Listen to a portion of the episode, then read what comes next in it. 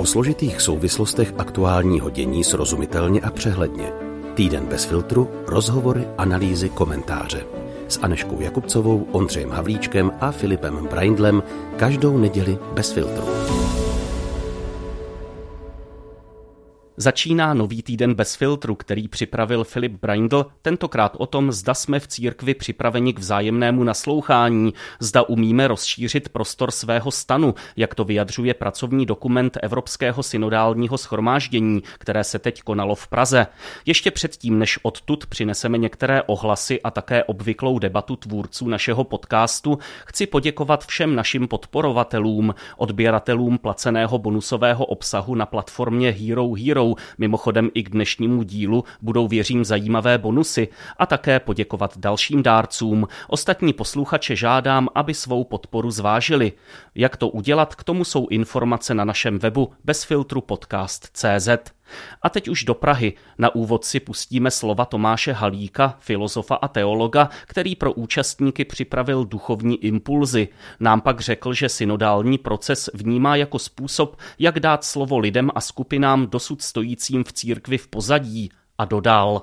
Já si myslím, že eh, ta synodální cesta ale nesmí být jenom církevní záležitost, že je to jako takové pozvání i taky s těmi ostatními, že musí mít taky určitý ekumenický rozměr a mezináboženský rozměr, jo, takže tohle to já si myslím, že by bylo třeba ještě rozšířit. Přišla by církev eh, o něco zásadního, pokud by nechala právě na okraji eh, některé skupiny, ztratila by i kus třeba ze své podstaty?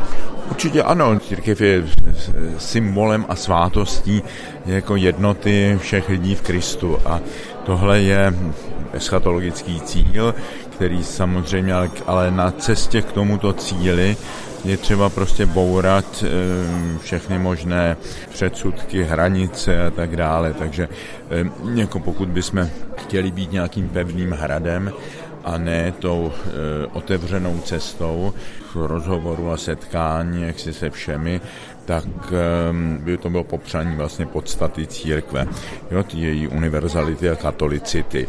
No, my se učíme stále více rozšiřovat a realizovat tu katolicitu církve. Poslední otázka, jak eh, zabránit tomu, abychom právě na místo toho kráčení po cestě, po otevřené cestě se neuzavírali. Jak tomu zabránit ať na té strukturální úrovni, tak na úrovni jednotlivce každého křesťana? Já myslím, že jak si překonat ty dnešní eh, napětí eh, jsou vlastně jakési terapie strachu že víra má být protikladem strachu. A víra ne jako ideologie, víra jako důvěra, jako odvaha, jako akceptování. A e, takže je třeba bojovat prostě s tím strachem, který je přítomen v dnešním světě. No a samozřejmě jsou určité typy náboženskosti, které vlastně vyjadřují a posilují ten strach. No a jsou jiné, které odpovídají tomu Ježíšovu, proč se bojíte, co pak nemáte víru. Tolik Tomáš Halík. Umíme v církvi naslouchat všem, umíme si naslouchat vzájemně, posouváme se k synodálnímu pojetí, k němuž patří i prostředí svobodné debaty a jak naložit s mnohdy rozdílnými představami o podobě církve napříč jednotlivými evropskými zeměmi, ale i klidně mezi různými lidmi z jedné farnosti. O tom si teď budeme povídat s Ondrou a Aneškou a začnu možná otázkou, zda vnímáte mm, nějakou změnu, nějaký posun eh, v tom, že se opravdu otevírá větší prostor k vedení svobodné debaty uvnitř církve, o církvi, o její podobě. Já jsem takový pocit měl, když loni začínal, nebo ono je to vlastně už předloni, předloni na podzim, začínal synodální proces ve farnostech a v těch skupinkách se o tom mluvilo, mm, o těch různých tématech. Neměl jsem ten pocit jenom ze své účasti, ale i e, co mi říkali někteří další e, lidé, kamarádi nebo třeba rodiče ale dál ten pocit nemám. A proč? Um, protože myslím, že to vymizelo. Že to, o čem se tehdy mluvilo, uh, že je dobře, že to vůbec začíná, že se spolu vůbec bavíme a důležité je s tím nepřestat, takže to přesně se nepovedlo, že se s tím přestalo. Mm, I já jsem s tím přestal a nebo nevím o nikom kolem sebe, kdo by v těch synodálních skupinách třeba zůstal nebo vytvořil nějaké nové. A, a zůstala by tam ta diskuze a zůstal by tím pádem hlas těch, kteří normálně nemluví.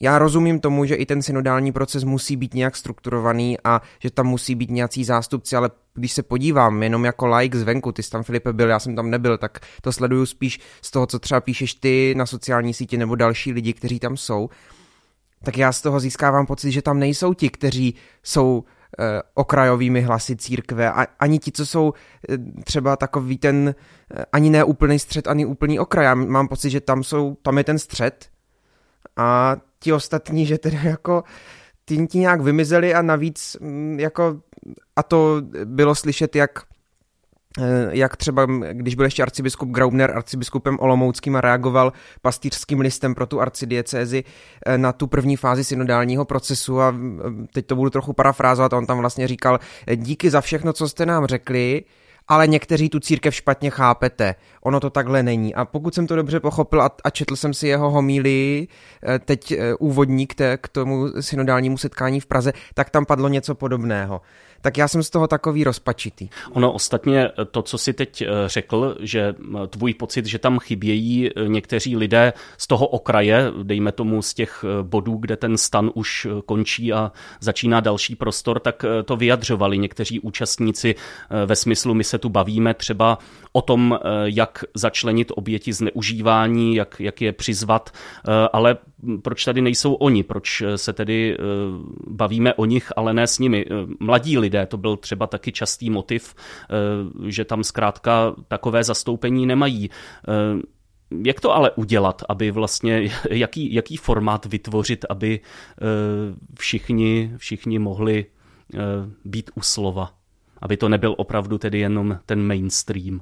Já možná bych se ještě ráda vyjádřila k té první otázce, tomu, jestli vnímám, že se ty stany rozšiřují. Mm, já jsem, když si tu otázku položil a měla jsem chvilku po dobu, co Ondra mluvil na přemýšlení, já jsem si to nevstáhla jenom teď k tomu formulovanému eh, synodálnímu procesu, ale k nějakému dalšímu časovému údobí, za které já něco takového vnímám. A já tam vidím velký posun, zejména eh, sama u sebe. Když se říká, člověk by měl eh, sám u sebe začít, zamíst si přes, před vlastním Prahem, tak já v tomhle třeba velký, vidím opravdu veliký posun um, v chápání, eh, v přistupování k, nějaký, k, k nějakým tématům i lidem. A když teď se třeba často bavím eh, s někým, kdo má ty názory nějaké, jako řekněme, uzavřenější, já se v tom úplně vidím a řeknu si, to jsem já před deseti lety třeba. A když eh, zkusím přijít na to, kde se u mě ta změna stala, tak myslím, že je to opravdu v prostém setkávání se s jinými lidmi, s jinými skupinami, měnění prostředí, zaběhlých míst, na, eh, kam chodím na mši, zaběhlých společenství eh, a opravdu, že, se, že, že to pole působnosti rozšiřuju. Osobně si myslím, že nerozšiřuju svůj stan, ale že hodně často chodím na návštěvu k těm, k těm, co táboří poblíž a někdy se vypravím i k těm, kteří jsou třeba někde za řekou. A tak k tomu chci povzbuzovat eh, i eh, lidi, kteří to třeba takhle nemají. Mají tu jednu farnost, baví se o tom, o, o tomhletom, jaká by měla být církev eh, procesivní s pár vybranými lidmi, kteří si konvenují názory třeba tak bych k tomu chtěla vybídnout, že to je eh, často velmi, velmi plodné a když je z obou stran ehm, nějaký respekt a to, že eh, jeden nechce přesvědčit druhého, ale člověk tam přichází do toho dialogu s tím a mě to opravdu velmi zajímá, jak ty to máš. Hmm. A jenom, jenom načerpat, jenom se zeptat. Tak to je, to je mm, pro mě hodnotné. Mě napadly eh, dva postřehy. Eh, jedna zkušenost eh, přímo z místa, já jsem u toho nebyl, ale hodně se probíral takový moment, eh, kdy tam přišel člověk eh, se zkušeností, z vlastní zkušeností, člověk, který se stal obětí zneužívání, rozdával tam nějaké letáky, trošku tam překážel opravdu v tom fyzickém slova smyslu, ale právě snaha mu vymezit nějaký jiný prostor vlastně skončila tím, že ho vyvedla policie z toho hotelu, kde to schromáždění probíhalo. Nevypadalo to úplně dobře, zaznívalo od těch lidí, kteří to organizovali, ale my jsme tu policii nezavolali, to zavolala ta eh, ochranka hotelu a tak dále, eh, tak jsem právě přemýšlel, eh, jestli tohle nešlo, nešlo řešit nějak jinak. A pak mě napadla ještě druhá věc k tomu, co před chvílí říkal Ondra, takové to nevím, jestli teď v tom někdo pokračuje, jestli to, to ehm, nadšení, ten zápal pro tu synodu nevymizelo, tak jsem si vzpomněl na svoje vlastně vyženěné rodiče svého tchána z Tchýní, zejména tedy na Tchýni, která se ve své farnosti v tom eh, synodálním procesu velmi angažovala a eh, právě plánovali jet eh, teď do té Prahy a nějakým způsobem být u toho, ale když zjistili, že je to vlastně do určité míry uzavřená akce a že jenom vlastně ta středeční bohoslužba, ta, ta nedělní na úvod a tak dále, že, že jsou vlastně přístupné, ale to samotné jednání už se odehrává tak trochu za zavřenými dveřmi, ne doslova, protože eh, tam pak byli další lidé připojeni online a, a podobně, eh, tak eh, mi zrovna tohle vytanulo. A možná na to navážu otázkou, jak tedy dál, jak, jak oživit to nadšení pro synodální proces, když se zejména tedy bavíme o tom, že ze zhora to asi úplně očekávat nemůžeme. Já si myslím, Fildo, že jde o změnu myšlení, že si musíme naučit jako křesťané nebo konkrétně klidně jako katolíci, říkat, nečekáme na to, až nám zhora někdo něco řekne, až nám zhora někdo něco dovolí, až s námi zhora někdo o něčem bude diskutovat. Já si myslím, že musíme sami mezi sebou o těch věcech diskutovat a potom to taky tak žít, jak o nich diskutujeme. A trošku se vykašlat na to, že nám zhora někdo něco říká. Proto... A počítat, pardon, počítat třeba i s tím, že to zhora nebude úplně přijato. Ano, přesně tak, i s tím počítat, ale naučit se nemít jako ten hlavní korektiv někoho nad, nade mnou, nějakou fyzickou osobu nebo nějaký, nějakého představitele, ale mít jako ten hlavní korektiv svoje svědomí ale to svědomí jako budované vlastně v tom kolektivu té církve a tím kolektivem myslím třeba ty nejbližší lidi okolo sebe, kteří o té víře taky chtějí přemýšlet a taky chtějí přemýšlet o tom, jak chápat Boha, jak chápat náš vztah s ním a jak chápat náš život tady. No a nebylo by lepší i ty autority do té diskuze vzít, nerezignovat na to, že třeba když eh, je oslovíme eh, poprvé, po druhé, tak eh, třeba nebudeme úplně nejúspěšnější, ale vzít je jako taky součást toho. Přijde mi, že se teď od ní hodně vymezuješ. Ne, já tím nemyslím úplně na ně rezignovat, ale já myslím, že není teď mm, prostor pro to začínat u nich. Já myslím, že máme začít tím jednodušším, což je mezi sebou, a až se tohle nauč, až tohle budeme zvládat, tak je pojďme do toho jako víc vtáhnout. Ale já myslím, že my často neumíme ani to základní. Já bych to u sebe třeba nerada takhle stavěla. A ráda bych se bavila s každým, kdo zrovna uh, v té diskuzi nebo v tom společenství může být. A ty uh, přicházíš do kontaktu s biskupem nebo a já myslím i třeba ty lokální autority, tam v těch diecézích nebo vikariátech jsou významné hlasy, eh, ať už to jsou třeba kněží nebo nějaké eh, vedoucí nějakých skupinek. Eh, to, to, ano, to před, ale... Ta hierarchie přece je jakoby nejenom biskupové a lid, ale je trošku ten střední prostor, který si myslím, že by bylo dobré jako nerezignovat na každého, kdo nějakou tu funkci zastává. Já na to určitě nerezignuju, to možná teda by bylo špatně pochopeno, ty jsem myslel vtahovat do toho samozřejmě přirozeně, ale ty já často beru jako součást toho svého kruhu těch blízkých. Jo, že ten kněz pro mě třeba je, je, je často kamarád, nebo jo, zároveň ten kněz, ale zároveň je pro mě vlastně ten blízký. Zatímco ten biskup to už je pro mě nějaká autorita, která je hodně vzdálená a tu vtáhnout neumím. Hmm, tak možná to opravdu uh, souvisí s tím, že já hodně cestuju, jezdím, opravdu jsem uh, každý víkend téměř někde jinde a někdy to jsou i třeba nějaké konference nebo společenství, kde se nějaký ten uh, známější kněz nebo představený nějakého řádu nebo nějaký biskup objeví. Takže do těch, do těch diskuzí mi přijde, že, se, uh, že je možné nějakým způsobem vstupovat. Aneška s Ondrou dostanou slovo ještě za chvíli. Eh, teď ale se posuneme k účastníkům pražského setkání a já možná jenom eh, krátce navážu. Ono taky není biskup jako biskup, to tam bylo právě hezky vidět a ostatně jeden z těch biskupů dostane za chvíli slovo, takže i zde lze, tak říkajíc, možná to nevyjádřím úplně šťastně, ale získávat spojence pro tu věc i, i na těchto místech.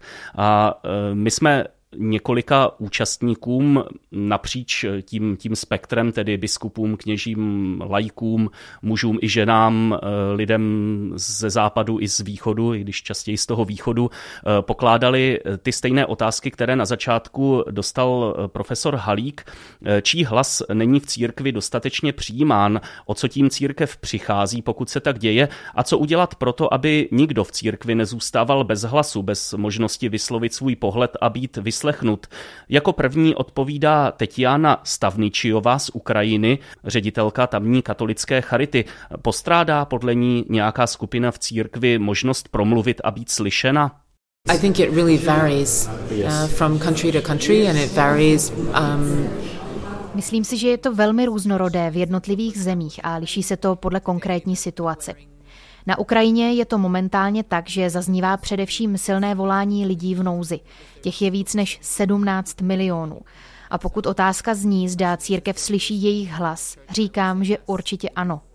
Církev dává zřetelnou, jasnou odpověď a vychází k těmto lidem, kteří se dožadují toho, aby byli vyslechnuti. To je silné volání a je v církvi vyslyšeno. Eh,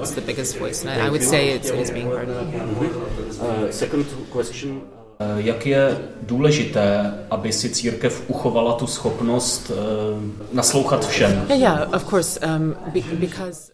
Samozřejmě, protože aby církev naplňovala svou misi, potřebuje každého. Potřebuje každý jednotlivý hlas, aby byla schopná dělat to, k čemu tady je. Biskupové nemohou všechno dělat sami, stejně tak kněží a stejně tak lajci nemohou dělat všechno. Jsou tu pro každého určité role a pro zachování určité plnosti je nezbytné zapojení všech. Uh, And, uh, last question. Co se dá udělat uh, pro to, aby ten hlas bylo možné vlastně dát, aby, aby každý teda mohl vyjádřit ten, ten svůj hlas a bylo mu nasloucháno v církvi? Yeah, I, I think it was reaches back to my. Vracím se ke své předchozí odpovědi. Musí to pro nás být naprostou přirozeností. A abychom byli pravdiví sami k sobě, abychom byli pravdiví vůči povolání, které jako křesťané máme, je to jediný způsob. Není žádná jiná no cesta.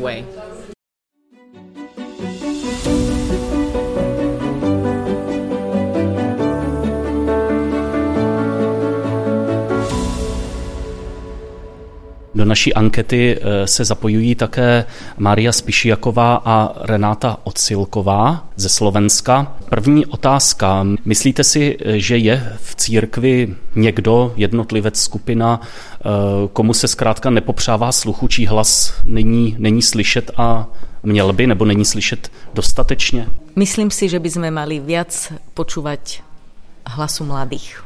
Eh, ja si myslím, že je viac takých skupín, sú to naozaj ľudia, povedzme, s inou sexuálnou orientáciou. Možno sú to aj niektorí rozvedení alebo niektorí osamotení rodičia. A mali by sme my vychádzať asi, e, asi aktívne k ním, lebo oni niekedy majú také zábrany prísť za nami. Pokud tedy jmenujete některé skupiny, eh, které nedostávají mm, ten prostor možná dostatečně, eh, o co tím církev přichází? Dá se to nějak eh, vyjádřit, jakou ztrátu, řekněme, to pro církev znamená? Myslím si, že to, čo som aj hovorila, že zo, zo, zo, vo vzťahu mužov a žien, že každá osoba, ktorá má, žije v, istom, v istej situácii, v istom kontexte so svojimi problémami, môže nám otvoriť iný pohľad na danú vec. A keď o nejakej problematike diskutujeme len ako o teoretickom probléme a nepoznáme tie osoby a ich problémy zblízka osobne, tak jednoducho ten teoretický problém nevieme vyriešiť. A paní Ocilková zmiňovala mladé lidi. E, dá se nějak vyjádřit, o co přichází církev, když tedy nedává tolik prostoru, nepopřává tolik sluchu právě třeba mladým lidem? No ja som si práve teraz počas synody uvedomila, eh, že zapojenie sa mladých bolo úžasným, obrovským prínosom a požehnaním, pretože oni prinašali naozaj revolučné myšlienky. Jednak napríklad oni sa nebali otvoriť aj eh, liturgiu, hovorili o tom, že máme smutné piesne, že máme väčšinou molové v molovej tonine a že proste keby prišiel do kostola náhodný okolo idúci mladý alebo hľadajúci alebo neveriaci, tak proste tá forma liturgie alebo forma spevov by ho určite neprilákala. Takže oni odvážne pomenovávali veci, ktoré možno sme my e, nemali odvahu pomenovať, ale e, krásne pomenovali aj duchovné pravdy. Ja som si niektoré aj teda zobrala so sebou, pretože ich považujem naozaj za bohatstvo. E, napríklad povedali, že keď sa slepý Bartimej zdvihol, keď išiel Ježiš okolo a nevidel, kam ide. Stačilo mu, že ide za Ježišom. Takže nemusím vidieť, vedieť, kam idem. Stačí, keď idem verne za Ježišom. Napríklad, hej, to bola myšlienka od mladých. Alebo e, ďalšia myšlienka, že tajomstvo Ježišovho zmrtvých stania bolo v podstate jednoduché. Ježiš toľkokrát apoštolom sám priamo hovoril, že vstane z mŕtvych a oni, nechápaví učeníci na ceste do Emaus, si mysleli, že to malo byť nejak proste úplne inač, že to bolo oveľa niečo zložitejšie alebo obšírnejšie a mladí na to hovoria, že možno aj kontroverzné témy majú mnohokrát jednoduché riešenie, ale my to vidíme zložito. Takže tenhle pohled by prostě chyběl, kdybychom nedali slovo. Mhm. Nechám vám ještě, ještě slovo závěrečné otázce. Eh, co se s tím dá udělat, aby mm, tedy nebyli, nebyl nikdo odsouván eh, od, od toho, aby se mu popřávalo sluchu? Co se s tím dá udělat na té, řekněme, strukturální úrovni, co se s tím dá udělat třeba eh, z té vaší osobní perspektivy, jako čistě já jako konkrétní člověk, co s tím můžu udělat? Neviem, či to bude dobrá odpoveď, ale proste to, čo mi napadlo, tak vlastne tie výstupy e, z tých synodálnych stretnutí u nás e, zazneli od mladých ľudí tak silno, že my sme ich vlastne osobitne aj e, a osobne teda pozvali na celodiecezné synodálne stretnutie ako osobné, keď sme sa prezenčne prvýkrát stretli vlastne aj po tom covidovom období. A dali sme im tiež špeciálne slovo, boli medzi piatich rečníkov vlastne pozvaní, aby, aby tam zaznelo ich slovo, ich ich, ich, ich objavy, aby tam zazněly. No. Takže tohle je ta cesta vlastně. Například. Vzít je, vzít je do toho dění. Ano. Jak to vidíte vy, paní Spišiaková?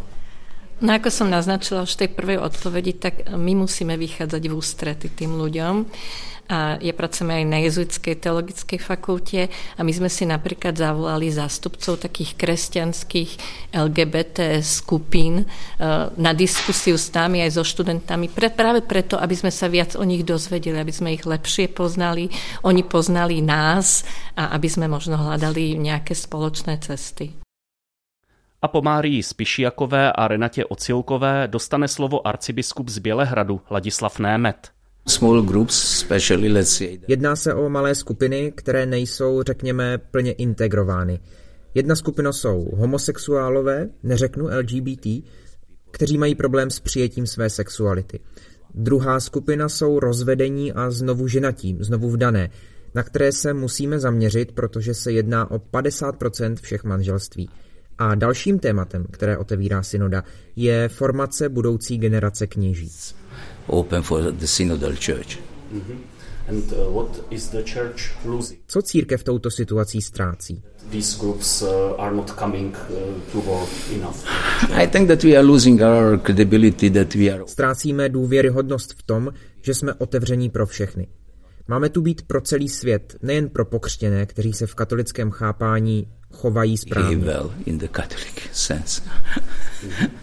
okay. uh, what uh, can be done uh, about it? Co s tím můžeme dělat, abychom přinesli nové impulzy a dali těmto lidem slovo? Bring these people to work. Many times you have just to wait. That's certain. Mnohdy stačí počkat, až určité převládající proudy v církvi vymizí. Vzpomeňme na Terezi z Avily, která čekala 15 let.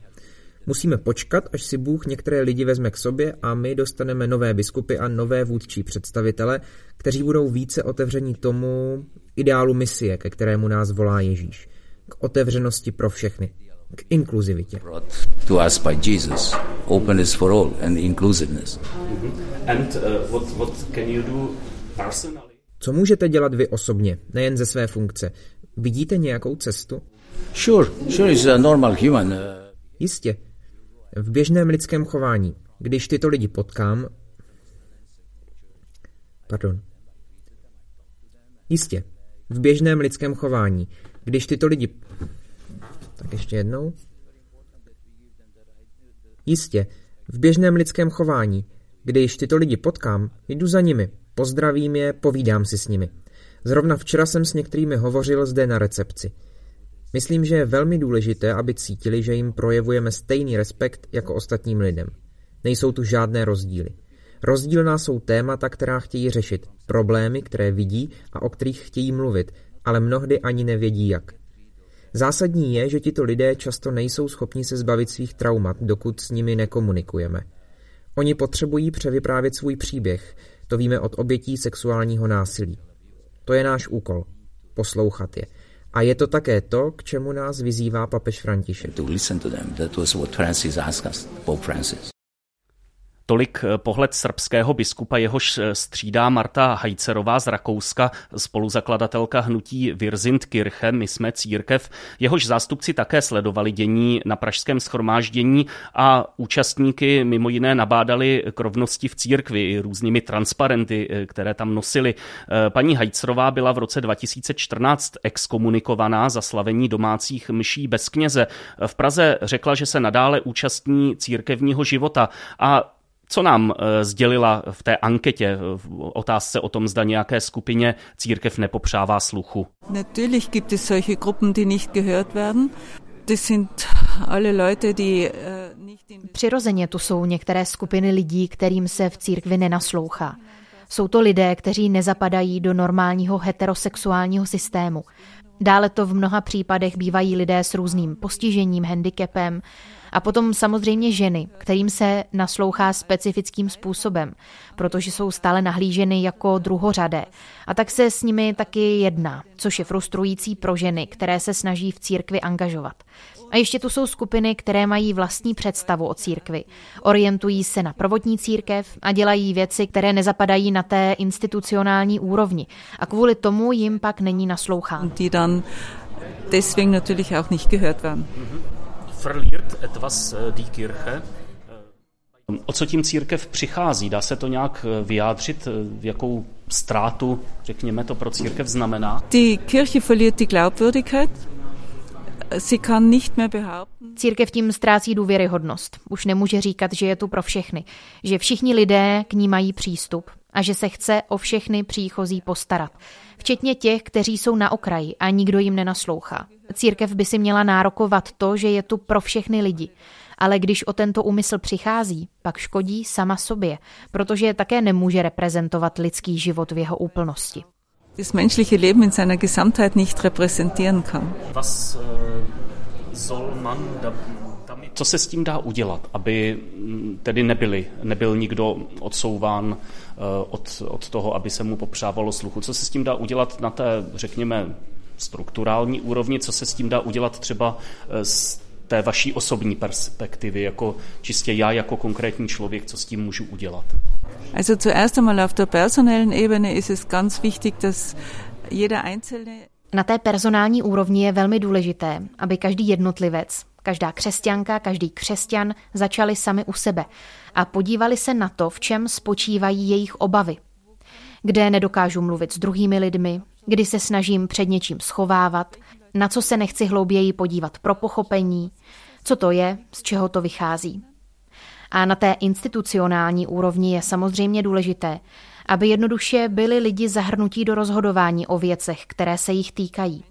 Teď je to tak, že malá skupina, a výhradně mužská, určuje, co se v církvi bude dít a mnoho věřících na to nemá žádný vliv. A navíc ti, kteří rozhodují, nejsou nuceni svá rozhodnutí obhajovat, nemusí argumentovat a tak toto nejde. Potřebujeme kulturu rozhodování, ve které jsou do toho procesu zapojeni ti, kterých se to rozhodnutí týká. A to nejen osobně, ale i pokud jde o dopad na celkový život církve. Je v církvi mnoho pastýřů, kteří se domnívají, že vědí, co je pro jejich ovečky dobré, ale tohle už neplatí. I my sami jsme utvářeli a rozvíjeli náš církevní život. Äh, in diesem kirchlichen Leben fortgebildet und weiterentwickelt.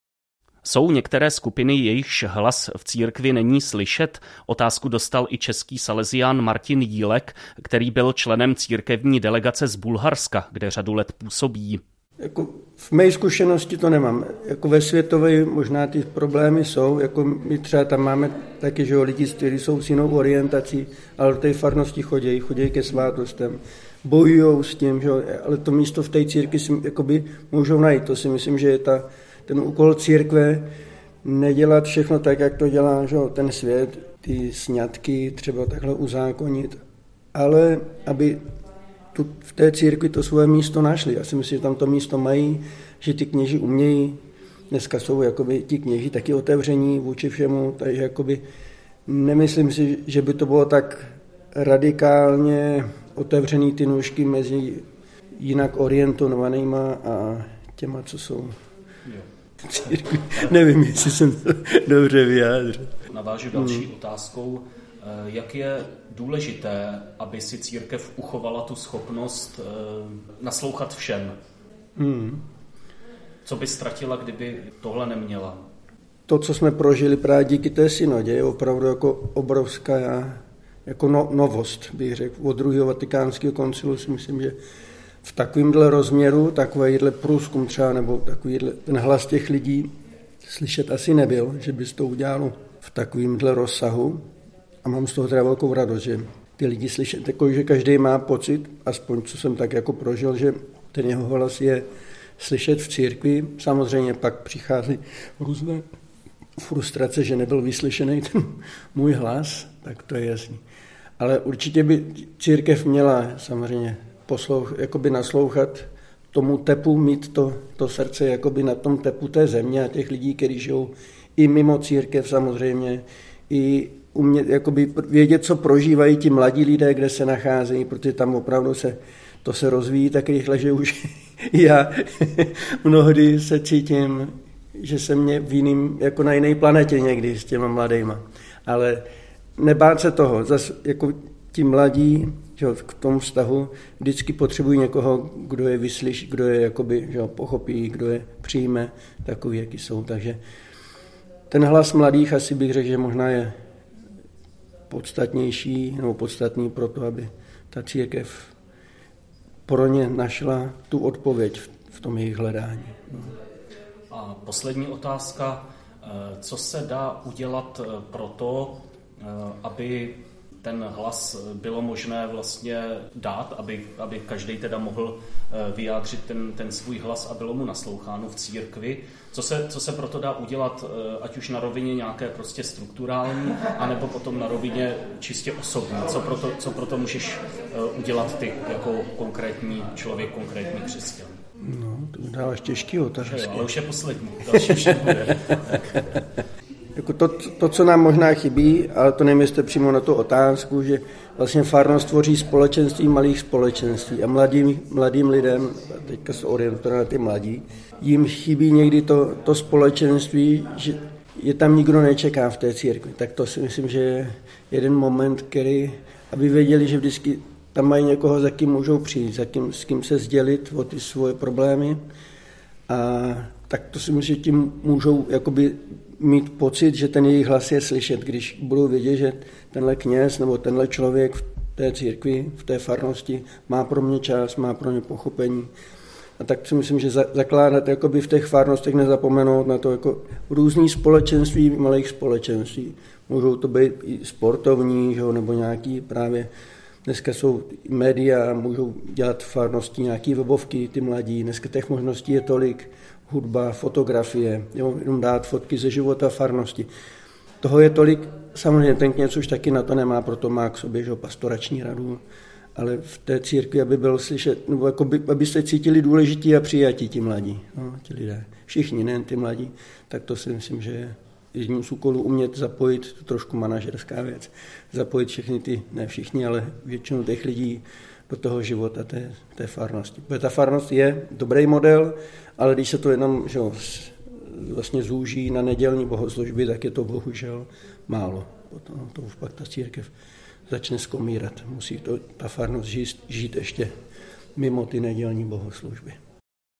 A na závěr této části v anketě odpovídá Beate Gilesová, teoložka a generální sekretářka Německé biskupské konference, čí hlas v církvi chybí. Erstmal möchte ich sagen, dass das im Moment ein großes Thema ist, dass wir einander zuhören. Nejprve musím říct, že je to teď velké téma, jak si spolu navzájem naslouchat. To je určitě dobré. Zároveň ale zjišťujeme, jak je to těžké a že jsou hlasy, kterým je dopřáno málo sluchu. Silným tématem zde je, zda sami nebereme někomu hlas, pokud tu s námi není. Lidem, kteří byli v církvi nějak zraněni, není dostatečně nasloucháno. Jsou to dvě otázky. Ptáme se vás? A jste sami tak daleko, abyste s námi vedli rozhovor? To se týká žen v církvi. Týká se to lidí, kteří se stali obětí zneužívání v církvi, k čemuž musíme být pozorní.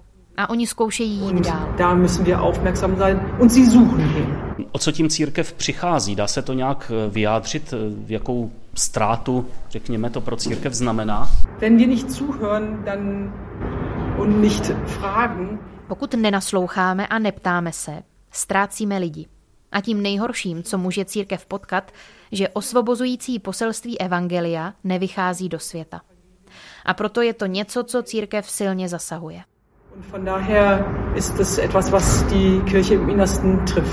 Co se s tím dá udělat, aby mm, tedy nebyli, nebyl nikdo odsouván eh, od, od toho, aby se mu popřávalo sluchu? Co se s tím dá udělat na té, řekněme, strukturální úrovni, co se s tím dá udělat třeba eh, z té vaší osobní perspektivy, jako čistě já jako konkrétní člověk, co s tím můžu udělat? Da gibt es nicht nur einen Weg, sondern es sind viele verschiedene Wege zu suchen.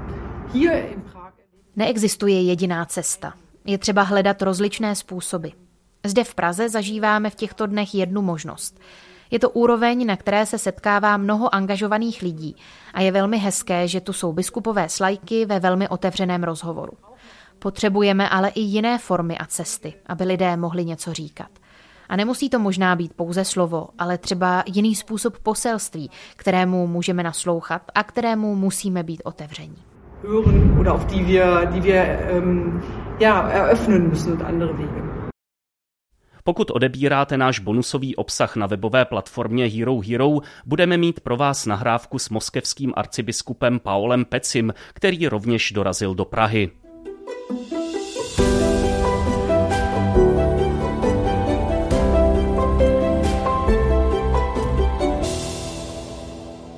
Prahy jsme zpět ve studiu bez filtru v Radnické ulici v Brně. Reformní kroky ve strukturální oblasti nebo především náprava vztahů anebo oboje dohromady.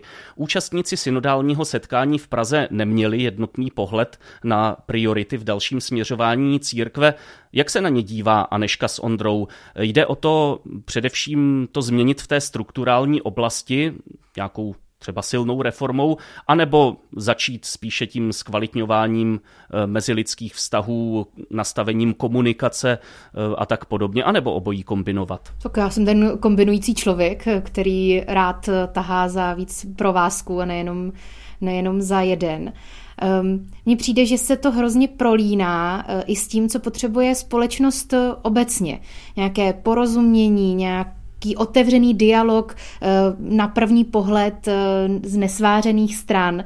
To, že když mě někdo upozorní, že um, například eh, nemá, nečerpám z dobrého zdroje, nebo nemám dobře oargumentovaný názor, nebo že jsem příliš um, expresivně něco vyjádřila, mohlo se to někoho dotknout, tak nejít hned prostě do té, um, buď do, do, té, do obrany nebo do útoku, ale nechat si tam ten prostor na ten chvíli, na ten dialog, než z toho začnu dělat nějaké závěry, tak eh, chvíli si tím člověkem bavit. Aha, a jak ty to teda vlastně myslíš? Z čeho čerpáš ty? Pojďme eh, teda najít, kde je zakopaný pes. A to, to mně přijde, že vlastně mi eh, chybí jak v, v té běžné společence, společenské diskuzi, tak v, té, v tomhle tom bude asi prostě církev obrazem té společnosti. Že člověk se bojí, že s ním někdo bude nesouhlasit. Nebo to je aspoň moje zkušenost, že um, se lidé vyhýbají té konfrontaci, a to je možná silné slovo, uh, tomu dialogu, ale dialog nemusí být vždycky, ano, to je pravda, eh, souhlasíme a to je hezké. A může tam dojít i k prostě k nějaké té konfrontaci nebo k nějakému nesouhlasu. Eh, a toho, toho se asi lidi z mě nepochopitelného důvodu bojí. A to možná se dá ve školách nastavit, to možná se dá nastavit eh, v, v tom, co vysíláme do veřejného prostoru, ať už skrze média nebo skrze homílie, v, v té naší běžné komunikaci a v těch našich eh, kruzích, v kterých se pohybujeme, co člověk píše na Facebook, o čem se baví doma, nebo ve vlaku a neví, kdo ho poslouchá ze sousední sedačky. Mně by se docela líbilo, kdybychom se v církvi trochu víc posunuli od toho modelu že se to snažíme na celém světě dělat víceméně stejně, k nějakému modelu, jaké, jaký známe třeba z toho mezinárodního společenství států, eh, kdy každý ten stát vystupuje suverénně sám za sebe, ale zároveň ty státy spolu, spolupracují a většinově na podobných myšlenkách.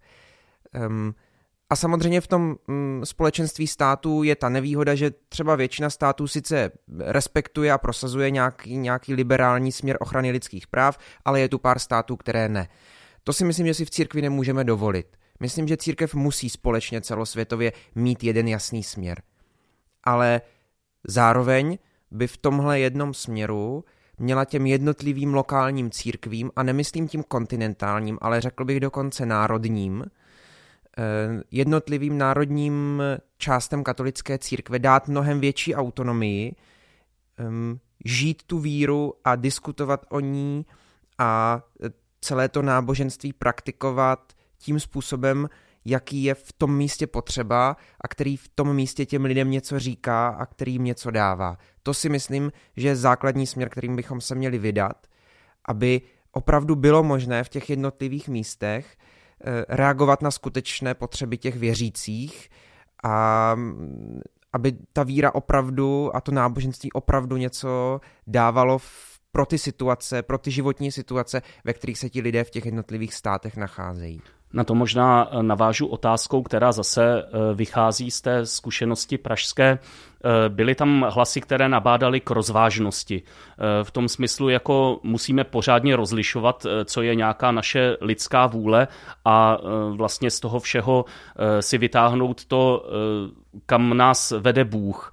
Eh, tak eh, jestli zase tohle eh, trošku by nenahrávalo nějakým opravdu jako nerozvážným krokům, nějakým, nějaké prostě reakci na tu místní potřebu, která ale ve skutečnosti mm, nechci říct, není správná, ale je, je třeba příliš postavená na nějakých momentálních emocích nebo na něčem takovém. Určitě nahrávalo, ale podle mě, ale zároveň tomu velmi podobně nahrává ta situace teď. Já myslím, že tam ten faktor lidský je pořád stejný. Akorát tady by byl ve, měl by větší rozhodovací pravomoci ty jednotlivé skupiny v těch jednotlivých státech. Takhle je to nějaká skupina, dejme tomu synoda, nebo dejme tomu kurie, nebo dejme tomu papež. A u všech, u všech z nich si myslím, že věříme tomu, že tam je zároveň eh, podíl Ducha Svatého, že, že, že tento, tento táhne a a že jsou tam zároveň ty lidské chyby a že často ta lidská motivace k něčemu to přebije třeba a, a to rozhodnutí je stejně špatné, i když je to globální. A to si myslím, že s takovým přemýšlením bychom měli jít i do toho, do těch národních církví, že ano, jako samozřejmě, že se budou dít chyby a samozřejmě, že to bude někdy zmítáno emocemi a podobně, ale jestli věříme, že církev vede, vede duch svatý, um, tak potom by podle mě v tom neměl být problém. Pro tuto chvíli vám oběma děkuji a znovu dám slovo účastníkům Evropského synodálního schromáždění v Praze. Některých z nich jsem se ptal, zda mají svůj sen o církvi, o její budoucí podobě. Jako první odpovídá Margaret Karamová, prezidentka hnutí Chiesa Mám sen o církvi, která by zahrnovala celý boží lid, byla domovem celému božímu lidu v tom opravdovém smyslu. To znamená, aby byla boží rodinou, kde by lidé mohli prožívat skutečné společenství, v němž se může sdílet vše a nic podstatného nechybí. S ním o církvi, která svědčí o radosti z Evangelia. Sì, una chiesa proprio che testimonia la gioia del Vangelo. Má svůj sen o církvi také srbský arcibiskup Ladislav Német? Sure, sure, I have a dream. The dream would be that uh, how would I say, the cooperation between different groups in the... Jistě, mám sen. S ním o spolupráci mezi různými skupinami v církvi. Nemyslím tím konzervativce a tak dále, ale kněze, věřící a lajky. Tam by měla být hlubší spolupráce, abychom si uměli rozdělit různé služby a úkoly. Pouze ty, které se pojí se svátostí kněžství, nechat kněžím a na všem ostatním se můžou podílet lajci. And keep priests only for that task. And that all other things could be done by lay people. My dream is that we will have, uh, I hope, Můj sen je, abych se během svého života dočkal opětovného jáhenského svěcení pro ženy. Jak víme, druhý vatikánský koncil nás vrací k učení prvotní církve a k tomu, že jáhenství je něco jiného než kněžství. Kněžství přišlo mnohem později. A poštolové vybírali lidi jako jáhny, ne jako kněze. Až po náboženské svobodě vyhlášené Konstantinem, ediktem milánským v roce 313 našeho letopočtu, se církev rozrostla a biskupové nebyli schopni pokrýt péči o tolik lidí. or, or just when the, the church after Constantine liberation became bigger. Kněžství tedy přišlo s historickým vývojem. Neříkám, že je to špatně, ale nebyl to původní apoštolský záměr. Ale jáhenství jako služba v církvi bylo. A bylo také pro ženy. foundation and deaconate was as a service in the church and it was for women as well A ještě jeden sen o církvi. Marta Hajcerová z Rakouska, jedna ze zakladatelek hnutí Kirche, která čelila církevním trestům za slavení domácích bohoslužeb v Tyrolsku. Jaký je její sen? Ich habe einen Traum, einen Traum, den ich schon erlebt habe. Und zwar haben wir in unserer, in meiner Heimatpfarrei Mám sen o církvi a vlastně jsem tento sen už prožila. V mé domovské farnosti jsme měli před 10-15 lety takový život, který obsahoval všechno z toho, jak si církev představuji. Bylo to společenství velmi silně orientované na vzájemnost, na společné slavení, sounáležitost. Patřilo k tomu i střetávání se v některých otázkách, ale vždy s tím, že jsme se snažili vnímat charizmata, obdarování každého jednotlivce a podporovat se navzájem. Bylo to opravdu nádherné. Pak to církevní instituce zničila, jednoduše tak, že jsme dostali kněze, kteří to celé nepovolili. Bylo po všem. Teď už nežijí ani ti kněží. Lidé stále chodí na nedělní bohoslužby, ale ten farní život, který tu byl, už je pryč. Ale ono to jde. A protože jsem to celé prožila a protože mi to opravdu dělalo dobře, bylo to velmi naplňující. Proto vím, jak by církev měla vypadat. A proto bojuji za to, aby se církev tímto směrem pohybovala. S rovností na všech úrovních. Ähm.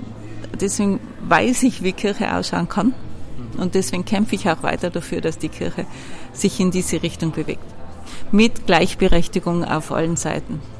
A jaký sen o církvi mají Aneška a Ondra? Poslechněte si bonus na Hero Hero. Pojďme do nového týdne. Anešku poprosím o přiblížení některých událostí, které můžeme očekávat.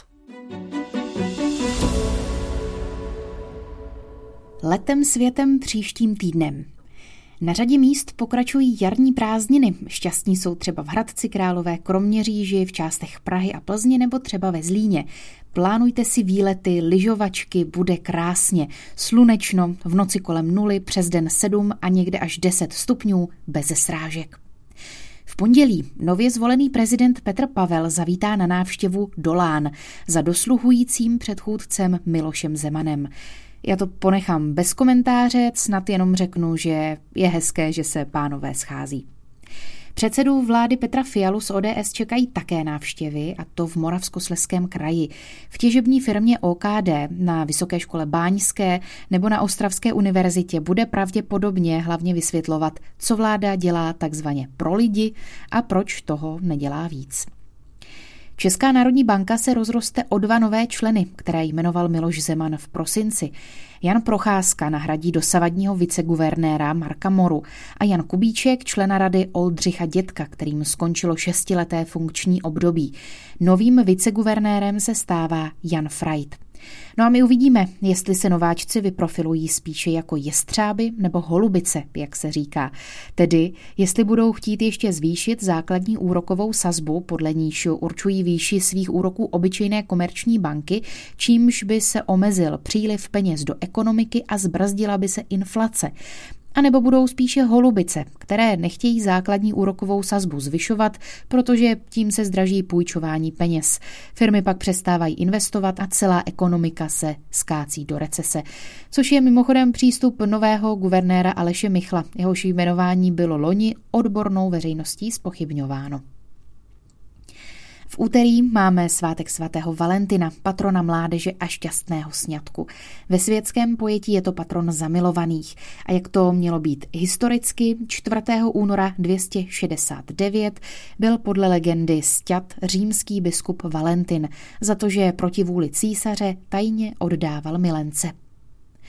Soud začne projednávat případ bývalého poslance TOP 09 Dominika Ferryho, který je obžalován ze dvou znásilnění a jednoho pokusu o znásilnění. Ve středu bude jednat vláda, ale jako zajímavější agendou hodnotím tentokrát jednání Rady České televize. Vyhlásí totiž podmínky výběrového řízení na nového generálního ředitele – současnému generálnímu řediteli České televize Petru Dvořákovi, o kterého se v radě vedla řada sporů, jak pamatujeme. Vyprší mandát letos na konci září. Například Hanna Lipovská, než ji z rady v roce 2021 odvolala sněmovna, na něj měla velkou pivku, tak třeba to Haně udělá radost, že Petr Dvořák končí. Zvolený prezident Petr Pavel se svou návštěvou pokusí pozitivně působit na odloučený Karlovarský kraj. Jeho návštěva tam potrvá do čtvrtku. Ve středu také slaví 50. narozeniny běžkyně na lyžích Kateřina Neumanová, olympijská vítězka z roku 2006. Ve čtvrtek pochodem dobré vůle začíná akce Kulturou proti antisemitismu. Program ve Waldštejnské zahradě začíná v 15 hodin. Dozvíme se také nominace na hudební ocenění Anděl. A jsme u pátku. V pátek to bude pět let, co česká snowboardistka a lyžařka Ester Ledecká šokovala na olympijských hrách v korejském Pyeongchangu vítězstvím v super obřím slalomu. Největší úspěch v historii českého sjezdového lyžování. Navíc poté, co vybojovala zlatý kov i v paralelním obřím slalomu ve snowboardingu. A toto zlato obhájila i před rokem v Pekingu.